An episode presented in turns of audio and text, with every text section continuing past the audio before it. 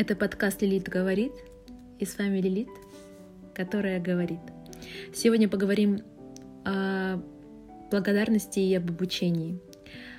Я благодарна времени, в котором живу. Я задумалась над тем, какой же сейчас есть массив информации, которую можно превратить в знание и опыт при желании в любой сфере и направлении развития.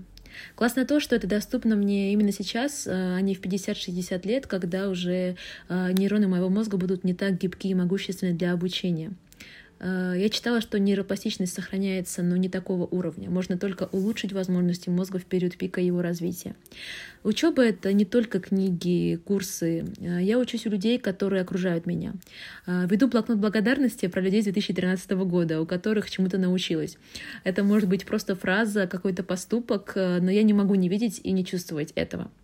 И, конечно же, никто из них пока этого не знает, если я осмелюсь и поделюсь с этим с каждым из них.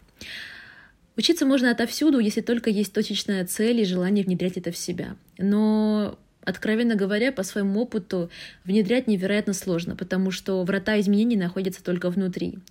Э, это цитата из какой-то книги, точно не вспомню, но меня эта фраза очень э, впечатлила. Кто-то может вдохновлять, кто-то что-то показать, рассказать, но все остальные деяния и действия только за нами.